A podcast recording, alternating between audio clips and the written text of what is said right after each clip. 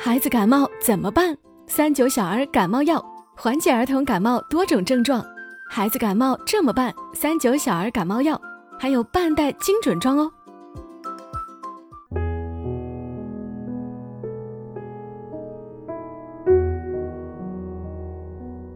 默默到来，故事如你。这里是在喜马拉雅独家播出的《默默到来》。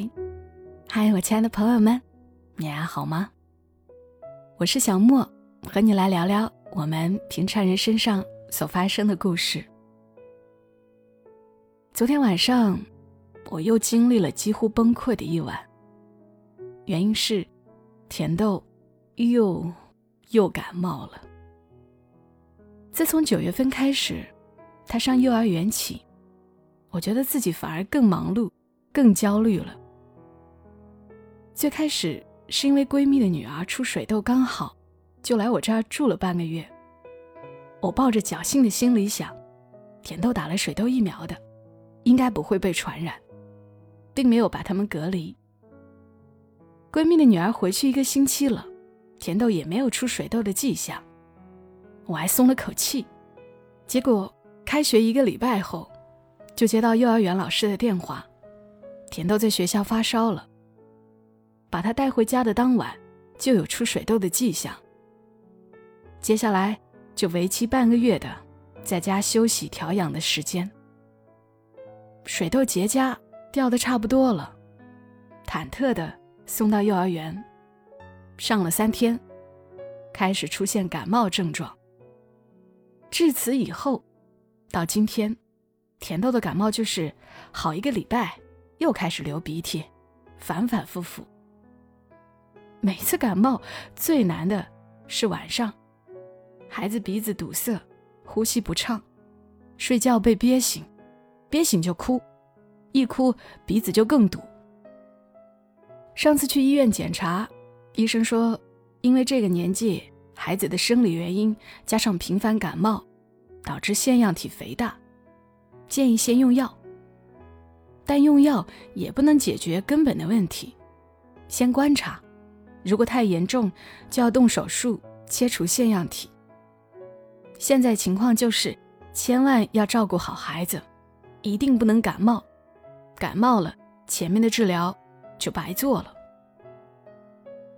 于是我片刻不敢怠慢，谨遵医嘱的用药。在家用药休息了两个星期，甜豆表示没有任何不舒服了，我才让他去上幼儿园。然而，这才刚上两天，放学的时候我就发现，他又开始鼻塞、流涕、打喷嚏。最担心的事情，还是发生了。晚上，他又开始睡不好，鼻子不通就哭闹、发脾气。于是我这个当妈的，安抚。照顾到凌晨三点多，听着他的呼吸稍微平稳了一点，才入睡。每次孩子调皮的时候，我就安慰自己：啊，只要不生病，随他去吧，怎么闹都行。他生病的时候，我就想，赶紧好起来呀！你要再不好起来，妈妈扛不住了，也病倒了，可如何是好？果然，今早起来这段时间连续的忙碌和焦虑，我也开始感觉头疼、眼胀。这是感冒前兆。好在欣慰的是，昨晚吃了感冒药的甜豆，状态倒是好了不少，精神和食欲都不错。听我说妈妈可能感冒了，迈着她的小短腿，赶紧替我拿来围巾，让我蹲下来。给我围上，还学着我的口吻说：“调皮的妈妈，要多穿点衣服呀。”哼昨天晚上崩溃的时候，我还不断的生出“我为什么要生个孩子呀”这样的念头。这会儿看着他小小的脸蛋，又觉得这暖暖的小家伙，不就跟冬日里的阳光一样吗？多么珍贵呀！那天跟一个朋友聊天，我说，在很多事情，我觉得自己都有信心做好。让我做好一份工作，做好一期节目，做好一个妻子，我是有信心的。我最没信心的是做好一个妈妈。在做妈妈这件事情上，我常常会生出浓浓的挫败感。比如，别家的孩子怎么又守规矩又有礼貌，我家孩子怎么总是东西乱扔，一言不合就坐地上哭鼻子。遇到亲朋好友也从来不打招呼，我就觉得，是不是我自己没教好？为什么别家孩子能晚上自己入睡，吃饭不要喂，走路不要抱，我家孩子出门就拦住我的腿要抱，自己吃了两口饭就跑去玩玩具去了，而我没有任何有效的办法纠正这些坏毛病，我就觉得我这个妈妈怎么这么不中用呢？这些小事儿。也教不好，更别说其他小孩已经开始学跳舞、学钢琴、学音乐、学这学那，我还在为每天让他早点睡觉想尽办法。我用尽了各种方法，他也还是非要等我躺在边上搂着他睡，才肯慢慢入睡。虽然我其实很享受抱着他入睡的温馨的感觉。可那么多工作在等着我呢，想到第二天要交的稿，或者要上传的节目，我就会焦虑，恨不得他马上睡着，可他偏偏不紧不慢地啃着手指，找话题，跟我聊天儿我就会忍不住朝他发火。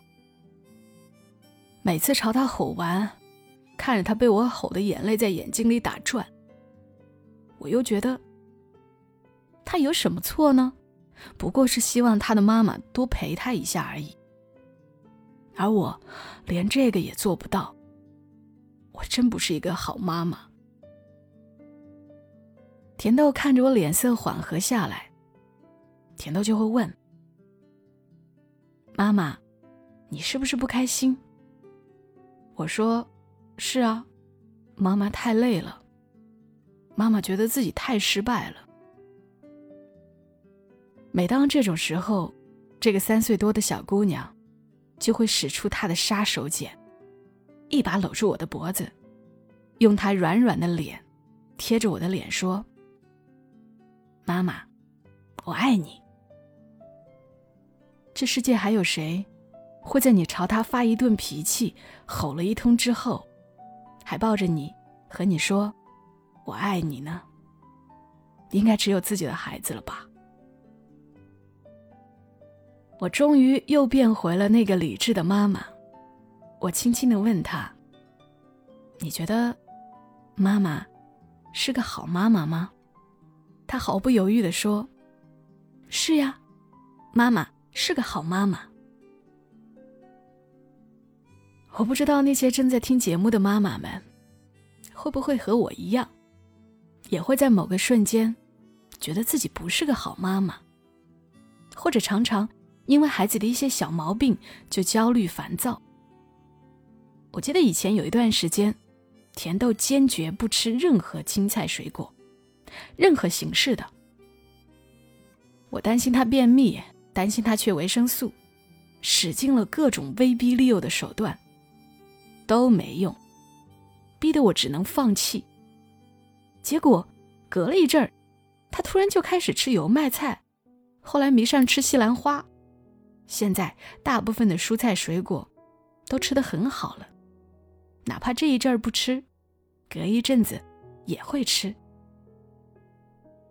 还有关于他三岁还在用尿不湿的事儿，说起来都是一把辛酸泪。他到三岁了还不肯坐在他的小马桶上。我从他不到两岁开始，就按着书上的方法，网上搜来的办法，过来人支的招。训练他如厕，没有一次成功。他一定要拉在尿不湿里，拉了还不说。我被他训练出了灵敏的嗅觉，无论他在房间哪个角落拉臭臭了，在场其他人浑然不觉，但我都能敏锐的感觉得到，然后无奈的给他收拾干净。说出来不怕你们笑话，在他三岁两个月的时候，我考虑他要上幼儿园了，一定要把上厕所的这事儿解决了。每次早起饭后，把他放在马桶上坐半小时，连续好多天，没有一次成功。常常是我给他穿上裤子不久，他就拉了，以至于到后来，他干脆两天不拉，憋着。我真的崩溃了。他在马桶上仰着一张委屈巴巴的脸，我站在厕所门口欲哭无泪。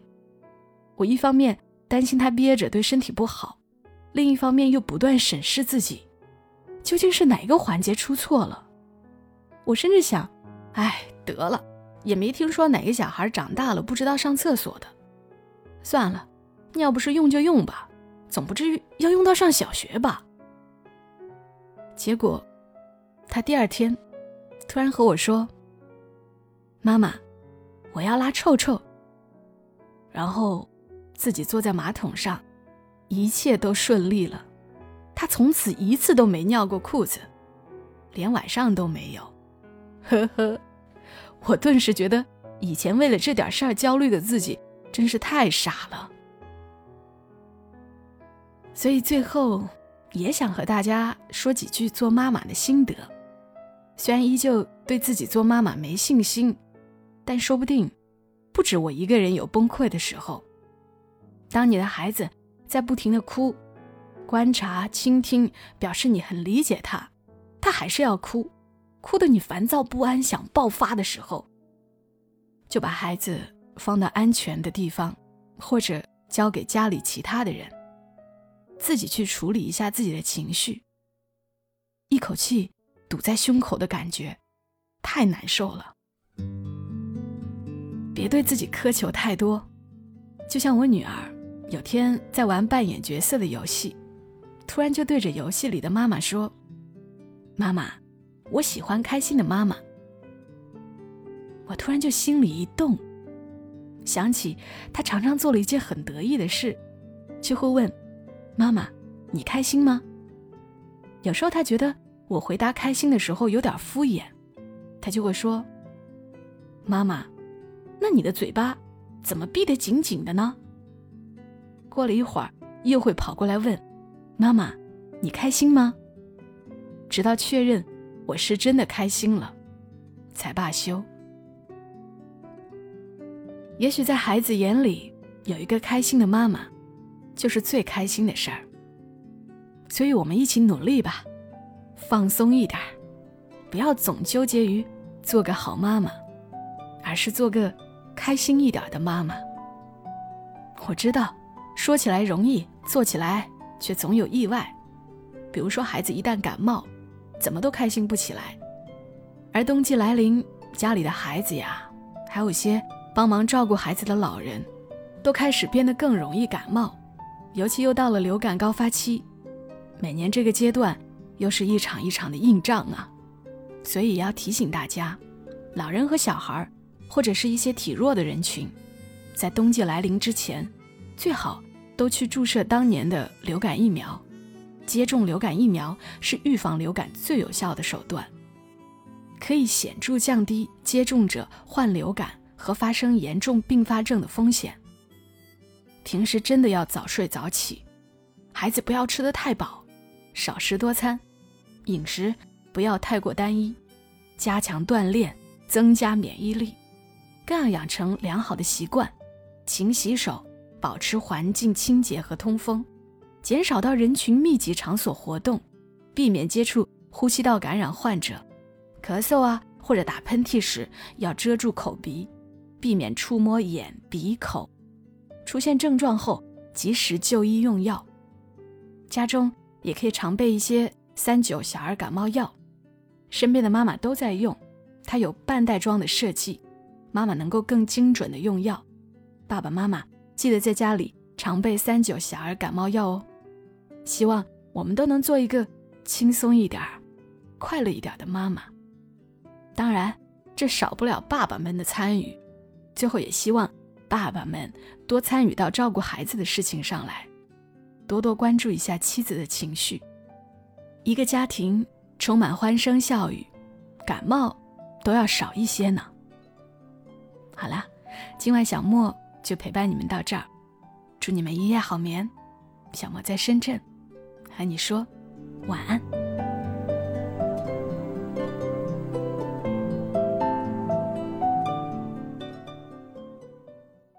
如果你喜欢这期节目，麻烦你帮忙转发到朋友圈，让更多的人听到。小莫在这儿，谢谢你。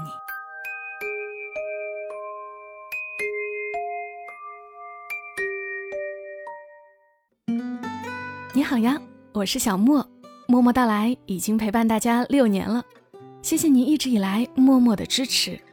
我一直觉得真实的故事是最有力量的，它让我们探索自己，也让我们认识世界。所以我准备了一档新节目《默默到来全民故事计划》的三百种人生，十二月二十六号就会上线了。我会从中国人最重视的家庭情感。到对我们日渐重要的爱情和奋斗，再到各种奇闻异事，给大家讲述三百个普通人的真实经历，三百种不同的人生。只要是喜马拉雅会员，就都可以免费听。现在大家可以保存声音简介中的二维码，扫码入群，或者添加微信 xmqg 幺零幺，也就是喜马情感的首字母加幺零幺，备注小莫粉丝，进入粉丝群。群内会有送喜点卡、小莫定制周边、入住我的民宿等惊喜大礼。